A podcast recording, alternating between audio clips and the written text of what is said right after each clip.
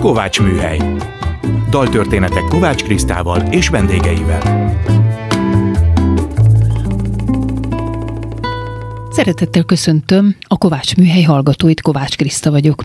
Először is hallgassuk meg a mai daltörténetünk témaadó dalát, Wolf Péter és Fábri Péter szerzeményét a legújabb Biblia Show című albumomról. A címe Mindennek ideje van.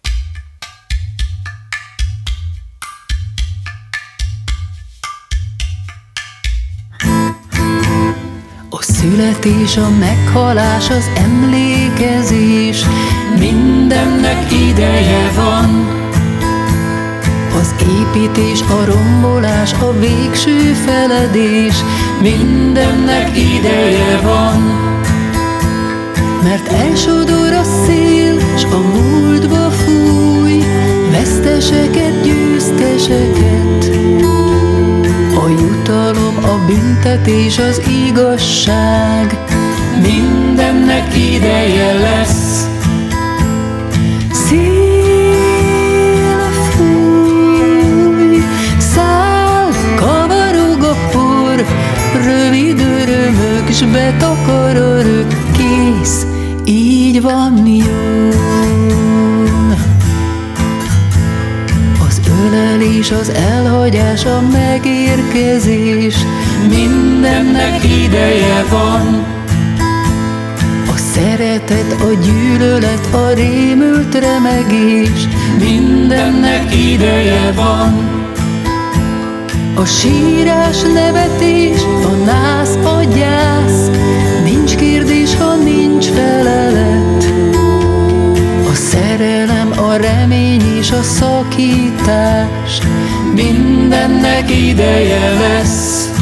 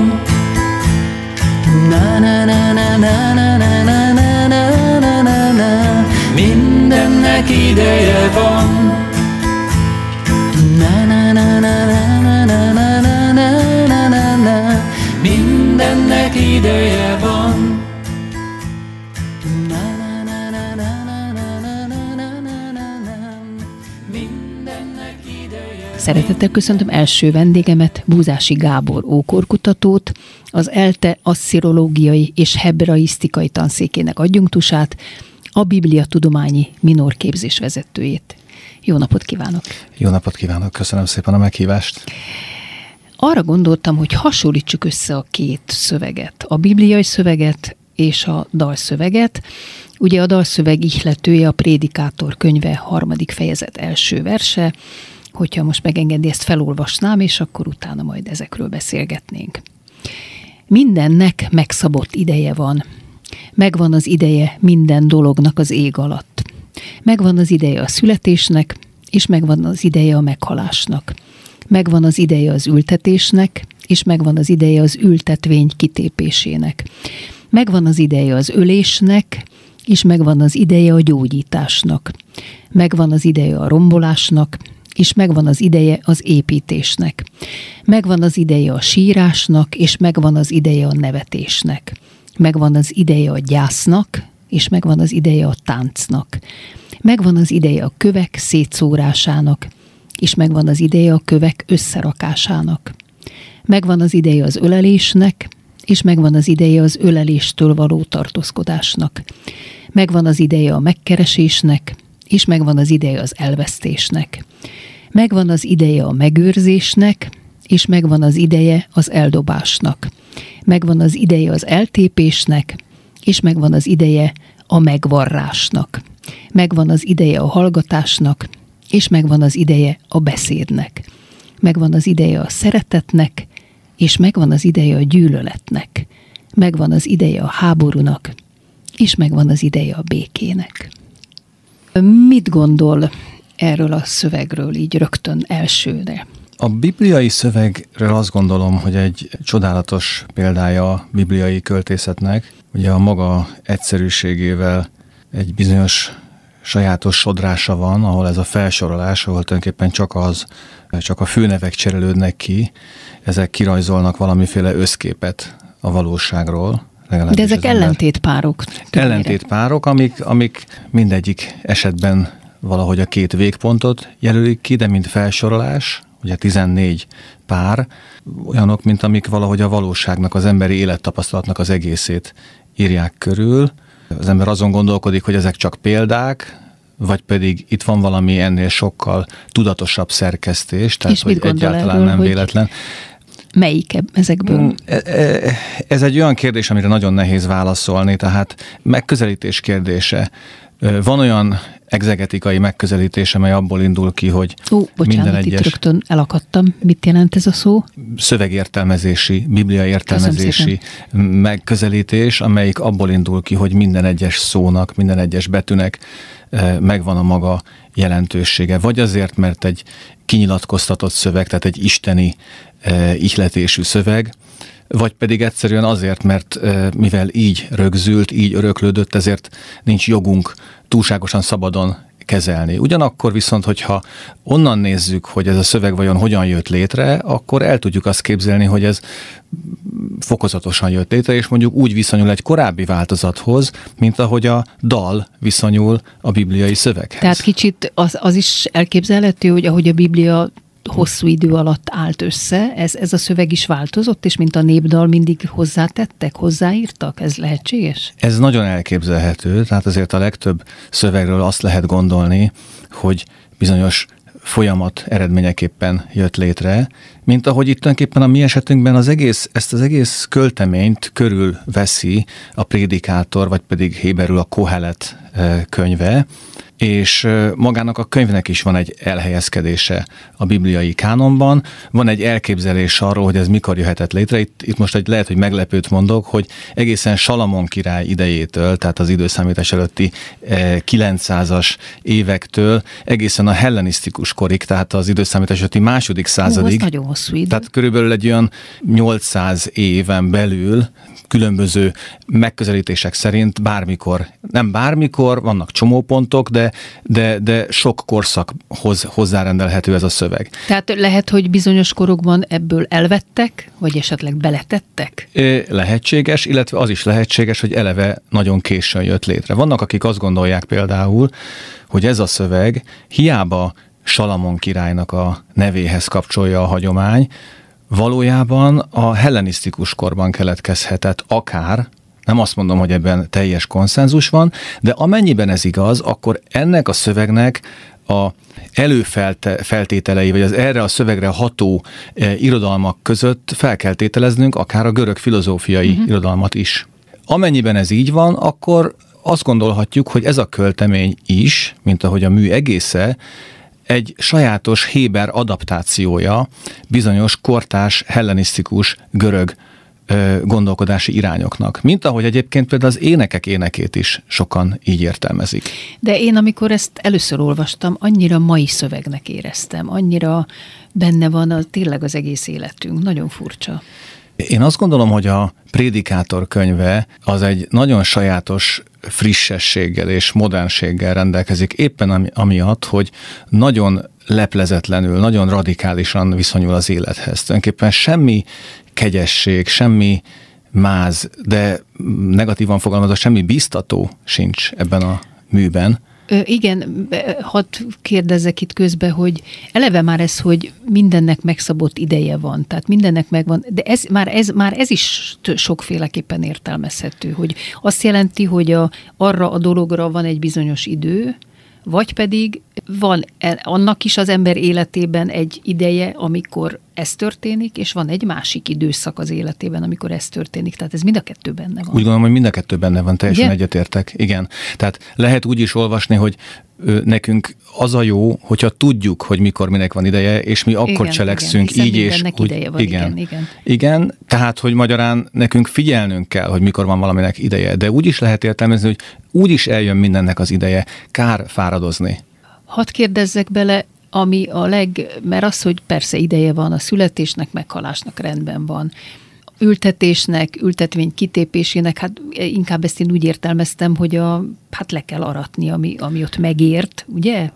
Kit, kit, kinő egy növény, vagy a gazokat is ki kell onnan szedni. Inkább az utóbbi, nem? tehát itt nem aratásról van szó, tehát maga az ige, vagy az a főnév, vagy névszó, ami itt szerepel, az nem annyira azt jelenti, amikor szokványosan időről időre periódikusan az ember learatja a termést, hanem inkább amikor kitép növényeket. Vagy azért, hogy kipusztítsa őket, mert valami mást akar létrehozni, vagy akár háborúban, hogy nehogy az ellenségé lehessen az a termés, itt azért a pusztításról van szó, hogy aztán most a pusztítás azért történik, hogy valami más, jobb dolog kerüljön a helyére, vagy pedig valamilyen más, mint ahogy ugye szerepel ezek között a párak között az ölés is. Na, most pont itt módon. vagyunk, hogy a, eddig a, hogy így mondjam, a pozitív töltetű dolgokkal kezdi a, az író, majd hirtelen átvált rögtön a negatívra, és most a negatívból kezdi, hogy ideje az ölésnek, és megvan ideje a gyógyításnak. Na most ezen nagyon elcsodálkoztam, amikor ezt olvastam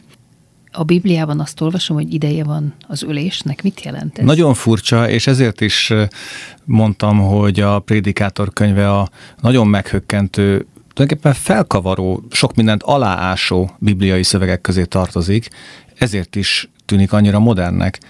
Ha az ember azt a kérdést teszi fel, hogy hol van a Bibliában ölésnek parancsa, tulajdonképpen azért találunk ilyet, például büntetésből, például háborúban, tulajdonképpen parancsolat ölni, már most a bibliai, ószövetségi, mondjuk a tórai parancsolatokat, hogyha alapul vesszük, vagy pedig a történeti könyveket. Vonatkozhat erre is, de vonatkozhat arra is, hogy, hogy egyszerűen adódhat olyan élethelyzet, és itt ez egy univerzális jelentésű szöveg, ez bárkire vonatkozhat bármilyen korban. Szerintem a szerző is valószínűleg úgy gondolta, hogy ez egy univerzális érvényű szöveg, hogy sajnos akár az is előfordulhat, hogy valaki egy ilyen helyzetbe kerül, és ilyen értelemben mondja azt, hogy ideje van. Amikor nincs más választás. Amikor nincs más választás, igen. igen. És ugyanez az ideje a rombolásnak, és megvan az ideje az építésnek. Tehát ahhoz, hogy nyilván újat építsünk, előtte valamit le is kell rombolni. Igen. Talán ez is benne van. Jól igen. gondolom? Biztos, hogy igen. Az ember ugye azt várja, hogy itt valami jó és szép kerekedik ki ebből. De, de nem feltétlenül. És úgy tűnik, hogy nem feltétlenül. Tehát valahogy a prédikátor könyvében a, a szép és a jó, ami az ember cselekedeteit e, vezérelheti, az nem ilyen direktben jön elő, hanem, hanem inkább valahogy úgy, hogy hát ilyen az élet, igen, ahogy itt ez igen. le van írva, de ezzel együtt van valami más is, valami haloványan felderengő egyéb, és ezt nevezi tulajdonképpen Istennek itt Igen. ez a szöveg. Na most itt van, hogy megvan az ideje a sírásnak és a nevetésnek. Oké, okay, hát ez persze, igen, ez az ellentétpár, de itt már nagyon ledöbbentem, hogy megvan az ideje a gyásznak, és megvan az ideje a táncnak. Hát ez a párosítás, ez hogy jön össze? Hát talán öröm és bánat. Ez később is a szövegben előkerül egyébként a gyászolóház és, a, és az olyan ház, ahol vigadoznak. Aha, tehát, tehát mint megint csak a vigadoz, az örömet jelenti. Igen. igen. Igen, megint a két véglet, tehát a, a legmélyebb szomorúság és a, és a tetőfoka az örömnek. Én azt gondolom, hogy ez ezt jelenti. Akkor az ölelés és az öleléstől való tartózkodás. Ennek is vannak kommentátorok, akik konkrét jelentést tulajdonítanak, tehát hogy a házastársi e, együttlétnek megvan az ideje, és megvan, a, megvan az olyan időszak, amikor attól tartózkodni kell. Ha megnézzük például a, a tórai, a mózesi tisztasági törvényeket, akkor például a női tisztulás idején tilos a házastársi ez, kapcsolat. Igen, akár, ez, ez, le is lehet fordítani Akár, akár ilyen igen. nyelvre is lefordítható, de nyilván van, aki például úgy értelmezi, hogy megvan az ideje, hogy, hogy mikor kit ölelünk meg, és kinek a megölelésétől tartozunk. Nem feltétlenül egy párról van szó, hanem hogy milyen szituációban mondjuk lefordíthatjuk úgy is, hogy nyújt az ember kezet, vagy pedig nem nyújt kezet. akkor itt van ugye a megkeresés, elvesztés, megőrzés, eldobás, eltépés, megvarrás, ezek is érthetőek, hallgatás, beszéd. Na most, a, hogy ide akartam kiukadni, ami megint nagyon érdekes, hogy megvan az ideje a szeretetnek, és megvan az ideje a gyűlöletnek. Na most a gyűlöletnek mikor van ideje? Érdekes kérdés, hiszen ha mondjuk az új szövetség felől nézzük a szöveget, akkor a szeretetnek a parancsolata az alapvető, és ehhez képest a gyűlöletnek nem lehetséges parancsolata, és ilyen értelemben ideje sem, elvárt ideje legalábbis nem. De azért, hogyha mondjuk az egész nagy, összetett, sok rétű és sok szólamú bibliai szövegkorpuszt nézzük, akkor a, például az, az, az ellenség, vagy Isten ellenségeinek a gyűlölete. Ezért ez megjelenik akár a Zsoltárokban is például. Tehát, hogy hasonlóan a, a ugye itt az, az ölés, számomra talán ez még, még igen, sokkoló. Igen, az is sokkoló. De, de szerintem ez alárendelődik annak a kérdésnek, amit az elején tett fel, hogy most ez az ideje van, ez egy, ez egy elvárt, egy jó dolog, vagy pedig csak egy szomorú tényközlés, hogy ilyen is előfordul az ember életében. Ez itt a Kovács Műhely. Múzási Gábor történésszel beszélgetek a Biblia egyik legrejtélyesebb mondatáról a Prédikátor könyve, harmadik fejezet első verséről. Akkor esetleg most térjünk át a dalszövegre, főleg azért érdekes talán, hogy ön mit gondol erről, mert ott nem ellentétpárok vannak, hanem ott hármas osztás van. Én megkérdeztem Pétert, a szövegírót, hogy ez miért is van így, és azt mondta egyszerűen a, a zene ezt adta, tehát muszáj volt három, mindig hármat ö, beleírni, nem kettőt.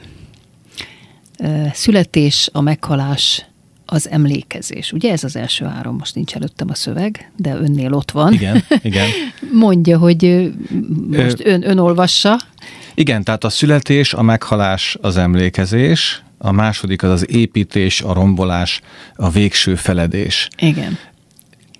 Hogy olvasom én ezt a Igen, igen, az, az érdekel engem. Feldolgozását a bibliai szövegnek. Tehát igen. ezt csak úgy általánosságban szeretném mondani, hogy ez egy nagyon, hogy mondjam, biblikus kérdés, hiszen a Biblia, ahogy az előbb is beszéltünk róla, feltehetően rétegenként jött létre, de az értelmezései azok feltétlenül valahogy így működnek. És van például egy olyan műfaj, hogy, hogy újraírt Biblia, ezt így hívják, hogy rewritten Bible, ez egy angol terminus, ami azt jelenti, hogy egy, egy értelmező parafrázisát adja a szövegnek. Hát akkor Tehát ez is az. Ez tulajdonképpen egy értelmező parafrázis, ahol a, ahol a költő azzal az eszközzel él, hogy értem, hogy a, a ritmusból fakadó elvárás következtében, de egy értelmező plusz szót illeszt be, tehát születés, meghalás, emlékezés. Én, az én olvasatomban ez azt jelenti, hogy, a, hogy az emlékezés az a meghalás utáni fázis.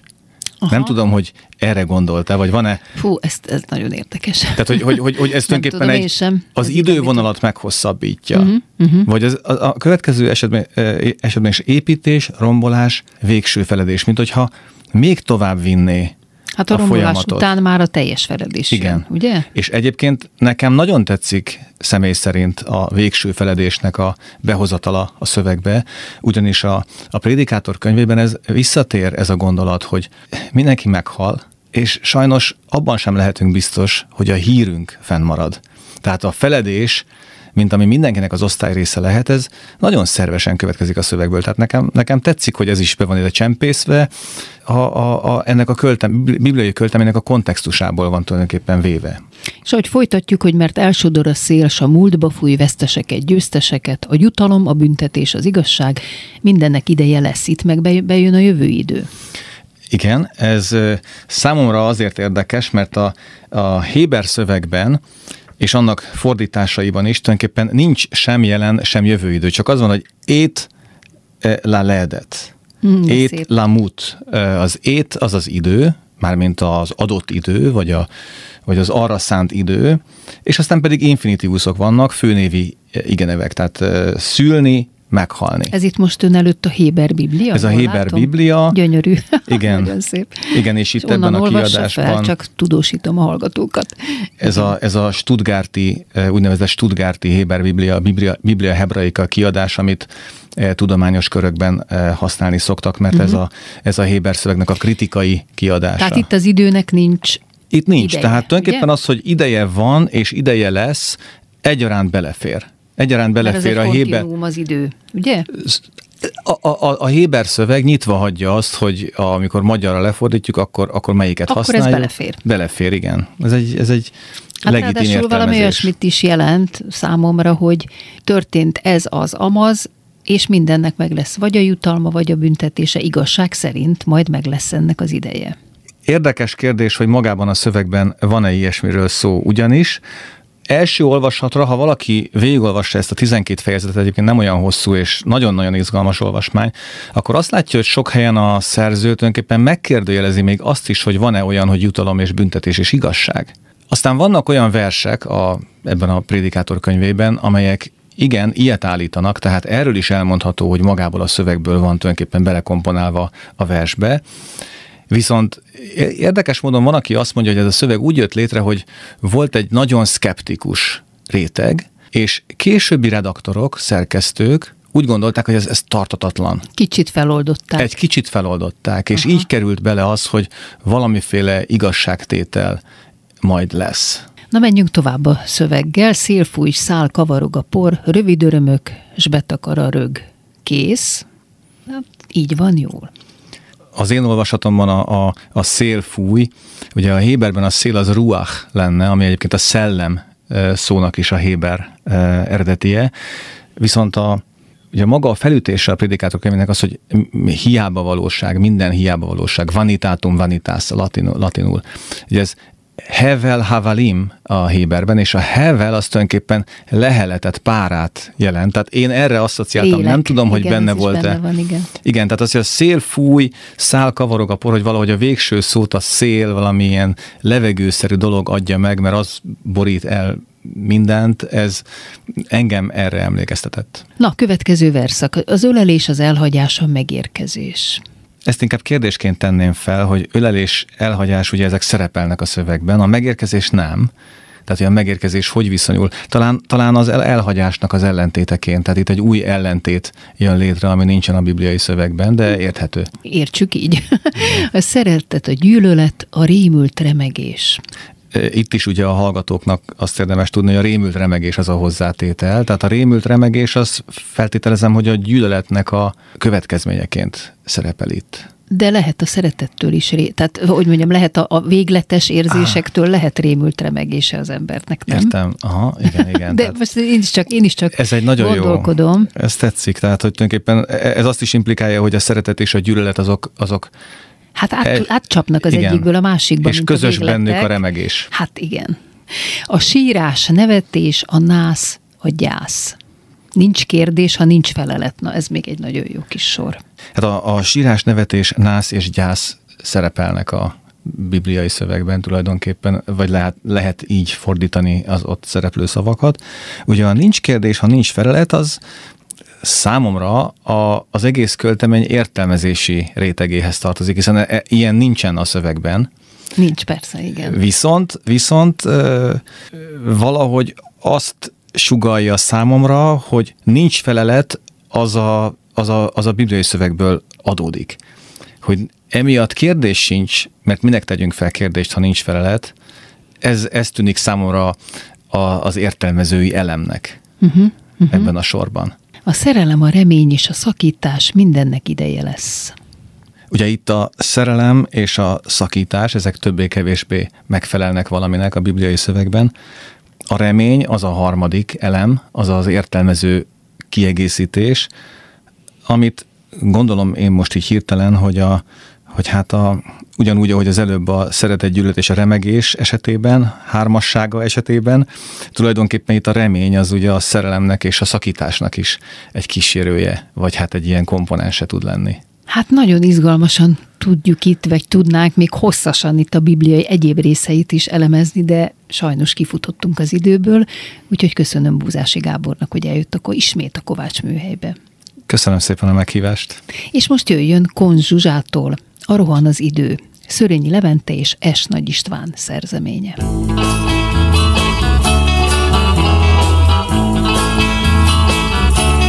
Rohan az idő, elmúlik a nyár, közeleg az ősz, elmúlnak a szép napok, hamar jönnek a búr. Álmodozó, hűvös éjszakák, rohan az idő,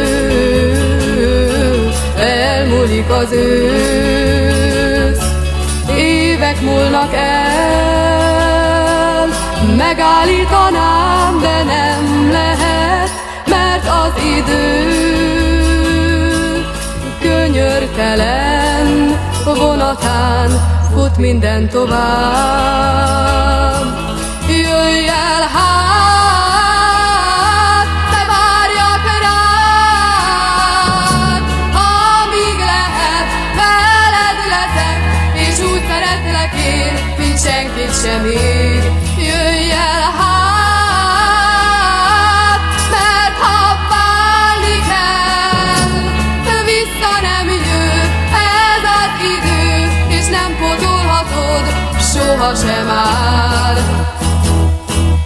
Rohan az idő, elmúlik az ősz, évek múlnak el, megállítanám, de nem lehet, mert az idő könyörtelen vonatán fut minden tovább.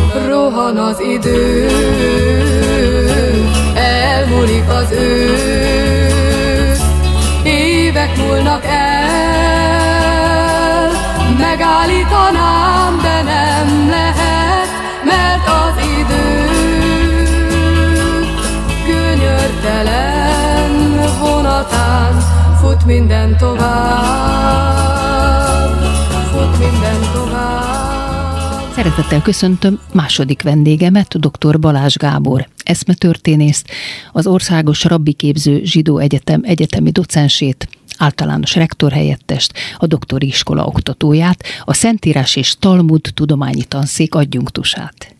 Jó napot kívánok! Jó napot kívánok! Kutatási területe a zsidó filozófia, izraeli tanulmányok, kortárs zsidóság. Itt van ez a dal, amit a Prédikátor könyve harmadik fejezete ihletett. Hogyan történik egy ilyen szövegnek a feldolgozása az egyetemen? Igazából azt kérdezném, hogy a dalra gondol, vagy pedig a bibliai szövegre. Hát természetesen a bi- bibliai szövegre, hiszen a dalt nem tanítják az egyetemen, Miért ne sajnos ta- még. Miért ne tanítanánk? Tehát nekem rögtön ez a kérdésem, hogy például úgy történik a bibliai szövegnek a feldolgozása, legalábbis amikor számomra ideális formában valósul meg az oktatás, hogy behozunk kortárs elemeket, tehát ha találunk olyat, Remek, amikor... akkor ezt rögtön vigye is be. Így van.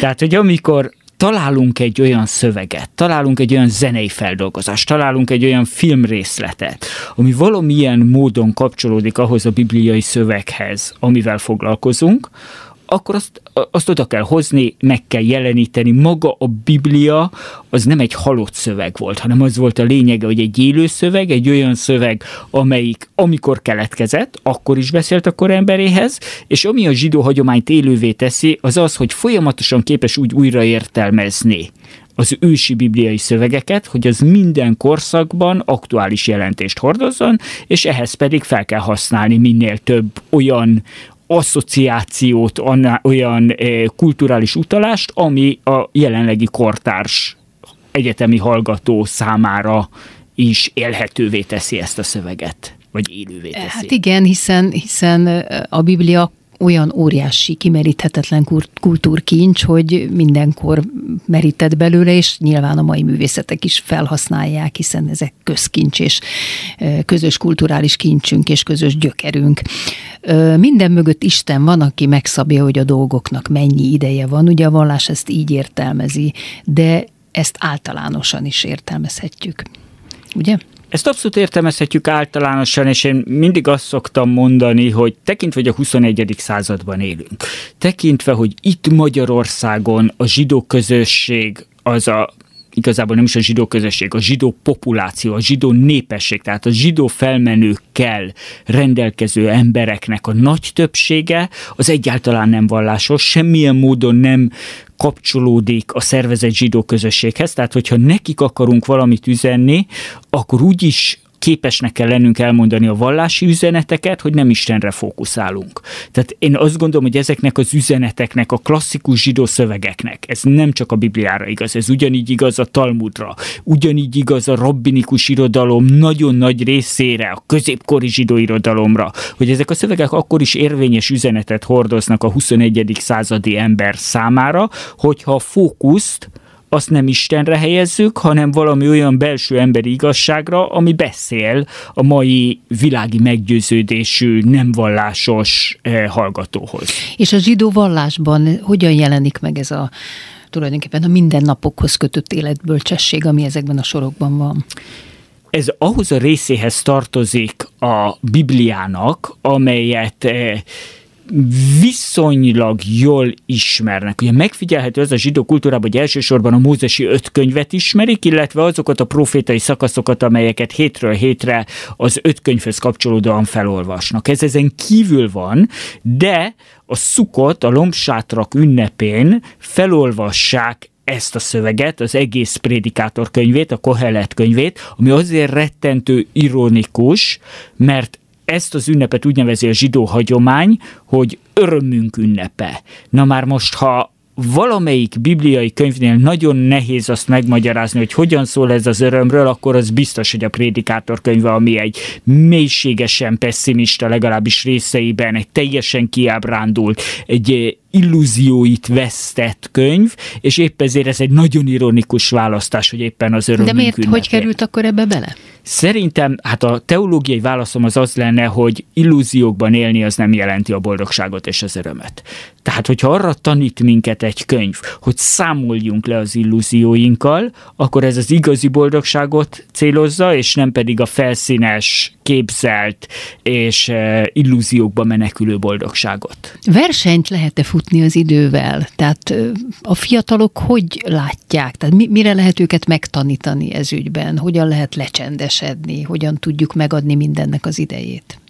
Azt hiszem, hogy az idővel való versenyfutás, meg ez a, az egész a fiatalokhoz való megkülönböztetett viszony, ez talán a legáltalánosabb jellemzője az emberi kultúrának, hogy minden generáció arról panaszkodik, hogy jaj, ezek a fiatalok. Meg Tehát, bezzeg az én időmben. És bezzeg az én időmben, pontosan. Tehát, hogyha az első századi római auktorokat olvasok, ők is azt mondták, hogy kész, ennél lejjebb nincsen. És rendszeresen a kollégákkal folytatunk ilyen beszélgetéseket, ahol elmondjuk annak ellenére, hogy valamennyire tudatában vagyunk annak, hogy rólunk ugyanezt mondták a mi tanáraink, akkor mi nevettük ki őket, most nyilván minket nevetnek ki. Tehát az idővel való versenyfutás az szerintem ma egészen más jelent.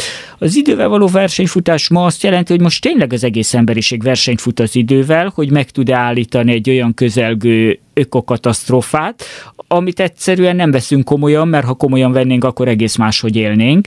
Tényleg elképzelhető, hogy annak ellenére, hogy annyiszor megjósolták már a világ végét, lehet, hogy most tényleg közeledünk egy világ végéhez, és éppen abban a helyzetben vagyunk, mint a híres mesében, ahol már annyiszor kiabáltak farkast, hogy amikor tényleg ülön a farkas, akkor senki nem hiszi el, még azok se hiszik el, akik a kognitív szinten tudatában vannak annak, hogyha nem csinálunk valamit, akkor az emberiség jövőjével már nem kell törődni, mert nem lesz emberiség, akinek a jövőjével törődjön. Akkor ilyen szempontból lehet, hogy most a járványnak van itt az ideje? Tehát úgy értem, hogy túl sokan vagyunk az emberiség, és ez jól jön a járvány, legyünk már egy kicsit kevesebben, ezt majd a járvány elintézi, és ez is egyfajta világvége. Ez szerintem egy, egy nagyon komoly filozófiai problémát vet föl. Ha a jövő, a hosszú távú jövő a cél, akkor lehet, hogy a rövid távú jövőben egyszerűen nincs más lehetőség, mint a populációnak a természetes vagy a mesterséges csökkentése, és hogyha valójában a saját utódaink hosszú távúon az emberiség, mint utód leszármazottakról akarunk gondoskodni, akkor tényleg lehet, hogy nem annyira pillanatnyilag nem az emberi életek megóvása, hanem a természetes folyamatoknak való utatengedés az, ami hosszú távon fog, szolgálja az emberiségnek a, az érdekét. De ugye ez egy nagyon ijesztő gondolat. Ez nagyon ijesztő. Ez, amit nem szeretnek végig gondolni, de hát nagyon sok mindennel vagyunk így. Én azt hiszem, hogy az emberek igazából alapvetően nagy többségükben, és a nagy többségük alatt mondjuk a 99%-ot értem, azok nem szeretik végig gondolni sem a saját meggyőződéseiket, hogy mi fakad belőle, sem pedig az emberiségnek a nagy kérdéseivel nem szeretnek elmenni a végéig, hanem valahol megállnak félúton, ahol még a kognitív komfort érzetet meg tudják őrizni, és ez egy nagyon veszélyes dolog. Ha kilépünk ebből, igen meg hogyha benne maradunk a kognitív komfortban. Tehát Igen. a kognitív diszkomfortot nehéz elviselni, a kognitív komfort pedig borzasztó veszélyes a jövőnk szempontjából.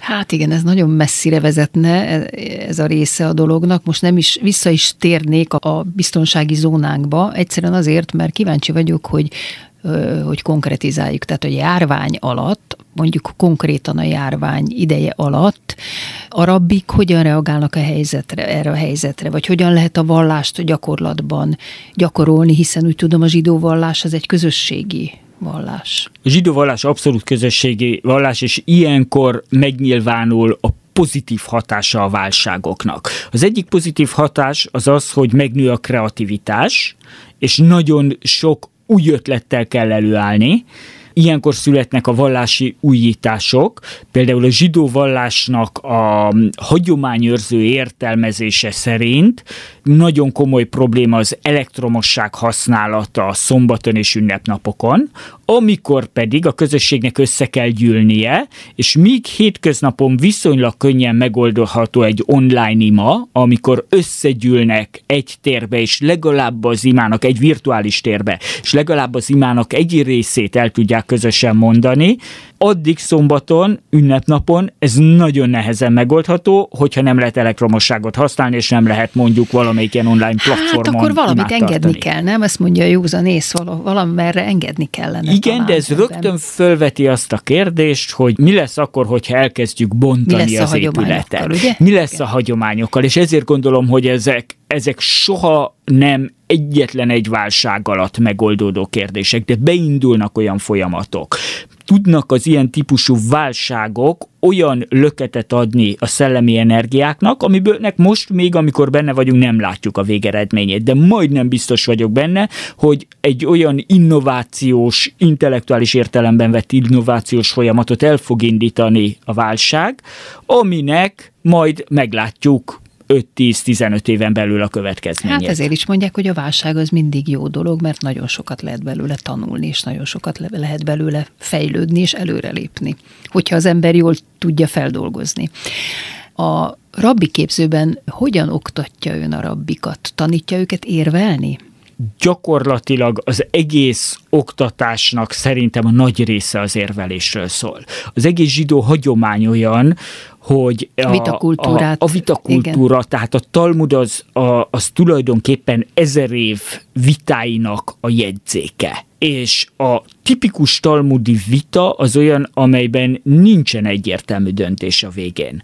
Tehát ismertetik, az egy öncél volt, hogy ismertetni az összes lehetséges szempontot, ami elmondható egy szövegről, vagy egy felvetett problémáról, és a legritkább esetben állapítják meg, hogy na és akkor a végső konklúzió az, hogy. Tehát magyarul megtanítják arra, hogy ezt az igazságot is vegye figyelembe, meg azt az igazságot. Tehát ennek a fejével is gondolkodjon, meg annak a fejével is gondolkodjon. Pontosan, ugye? mint ahogy az is a zsidó oktatási rendszernek az egyik, egyik legfőbb jellemzője, ezt rendszeresen el szokta mondani, mert a poroszos típusú magyar oktatási rendszer és a zsidó oktatási rendszer különbsége ebben, ebben a legjobban kézzelfogható. Magyarul az egyetemi hallgatót hallgatónak hívjuk. Mint nem az lenne a dolog, hogy kérdezzen. De ön a Lauderben is volt tanácsadó. Én a Lauderben is voltam, Tehát pontosan, ott, ott ez nem jellemző. Nem? Tehát azt nem nevezném, azt semmiképpen nem nevezném egy poroszos stílus. Nem, úgy értem, hogy ott pont ez a, Ja, ez igen, a persze, hát, pont, hogy ott kérdez- hogy ott kér- kérdeznek, kérdeznek, vitatkoznak, tehát ettől egy nagyon izgalmas Hogyne, hogyne. iskola. Tehát, hogy hiszen az egy zsidó iskola, az egy Igen, zsidó közösségi igen, iskola, igen. tehát bár nem vallásos iskola, de azt próbálja, hogy továbbadja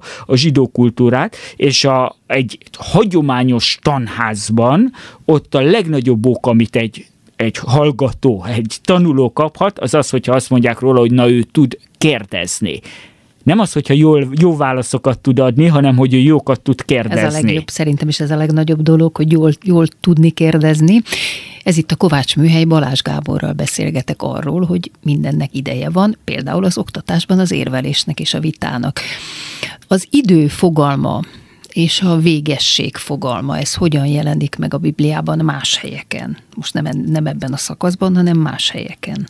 az egész zsidó teológiának az egyik alapkövének szokták tekinteni. Kicsit vitatható, hogy ez mennyire bibliai és mennyire posztbibliai gondolat, az, hogy lineárisan tekinti az időt. Tehát míg az ókori kultúrák nagy része egy körkörös időszemléletet vallott, hogy mindig visszatérünk ugyanabba, addig a zsidó hagyománynak, mondom, erről lehet picit vitatkozni, hogy melyik korszakban alakult ez ki, de a teremtéstől a megváltásig, az idők végezetéig mutató vonalban, tehát lineárisan képzeli el az időt, és épp ezért van a zsidó hagyománynak egy ilyen világvége képe, vagy történelem vége, a napok vége, ezek mind létező fogalmaknak a fordításai, tehát Héber fogalmaknak a fordításai, van egy ilyen elképzelés. Viszont, amit az előbb is mondott a zsidó hagyományról, hogy ez alapvetően egy pluralista hagyomány.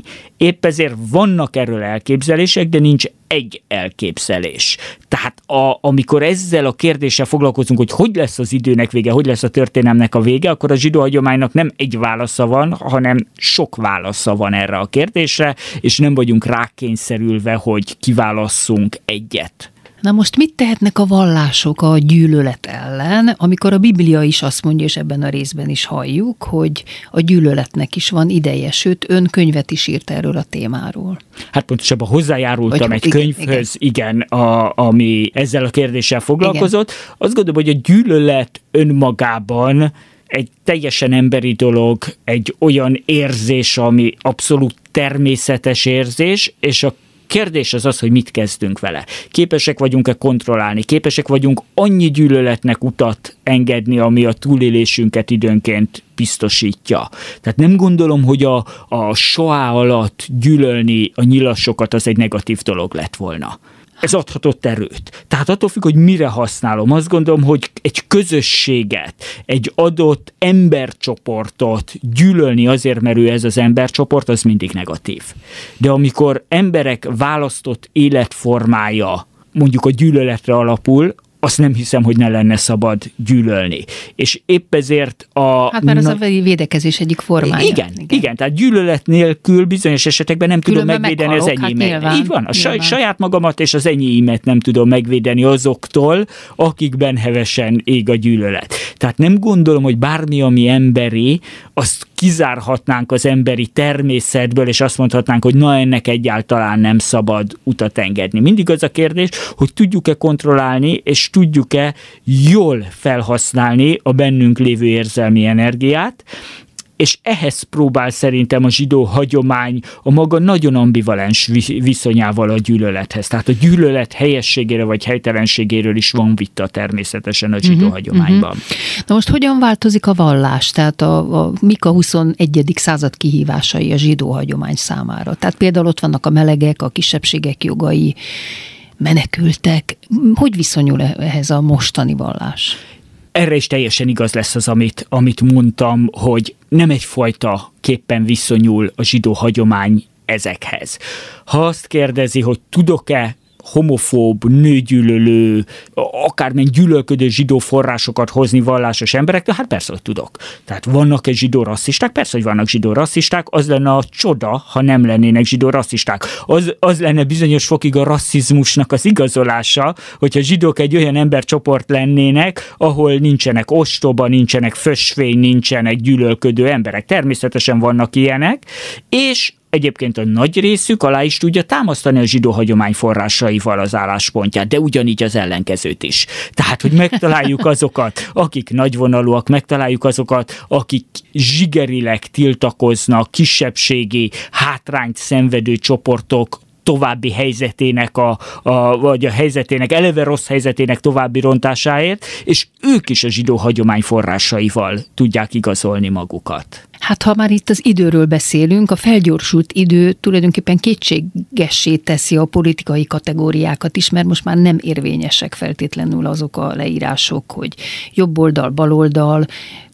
tulajdonképpen már csak az adott kérdésre adott válaszok a, a, a relevánsak, de hogyan lehet ezeket az új kategóriákat megalkotni, vagy kell-e? Most nem csak a politikában, általában is. Én az embert úgy szoktam jellemezni, hogy egy kategóriákat alkotó majom.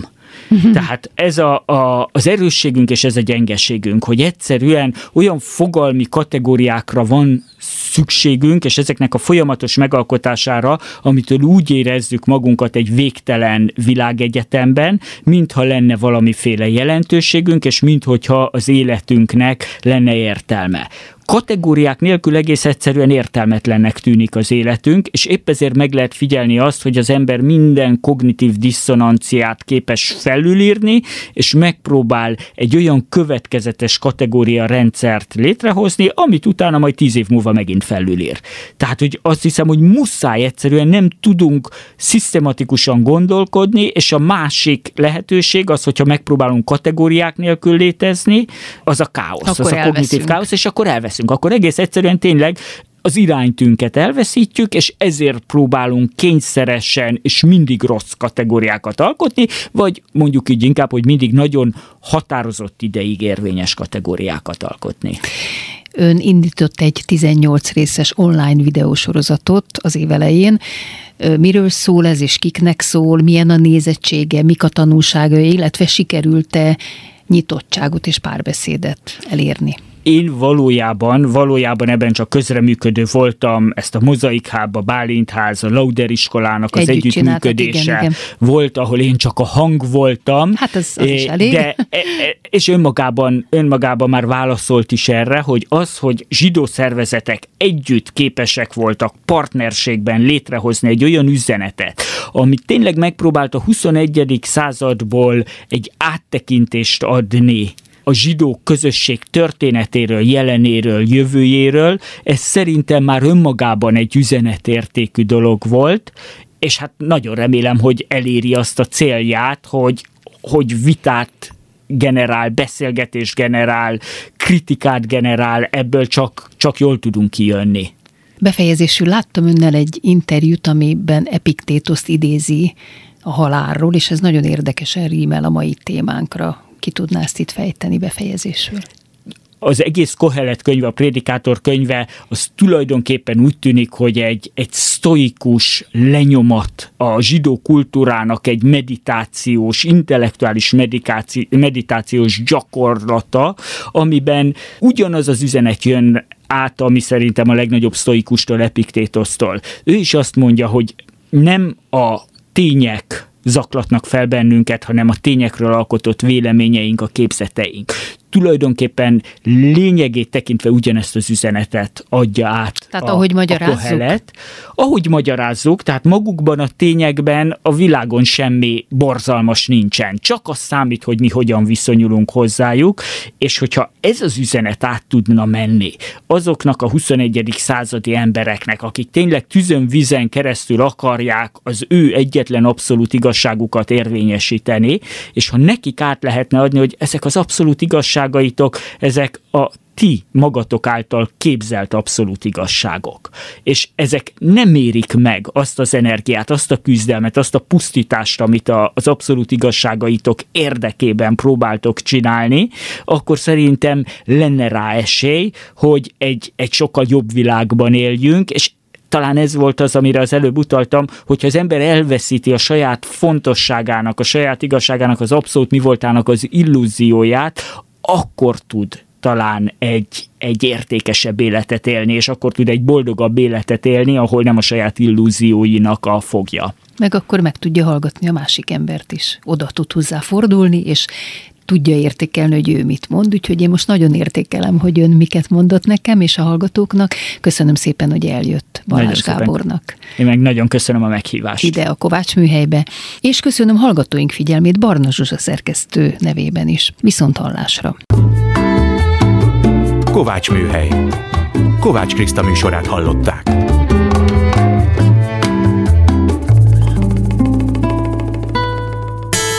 A Klubrádió korábbi adásának ismétlését hallották.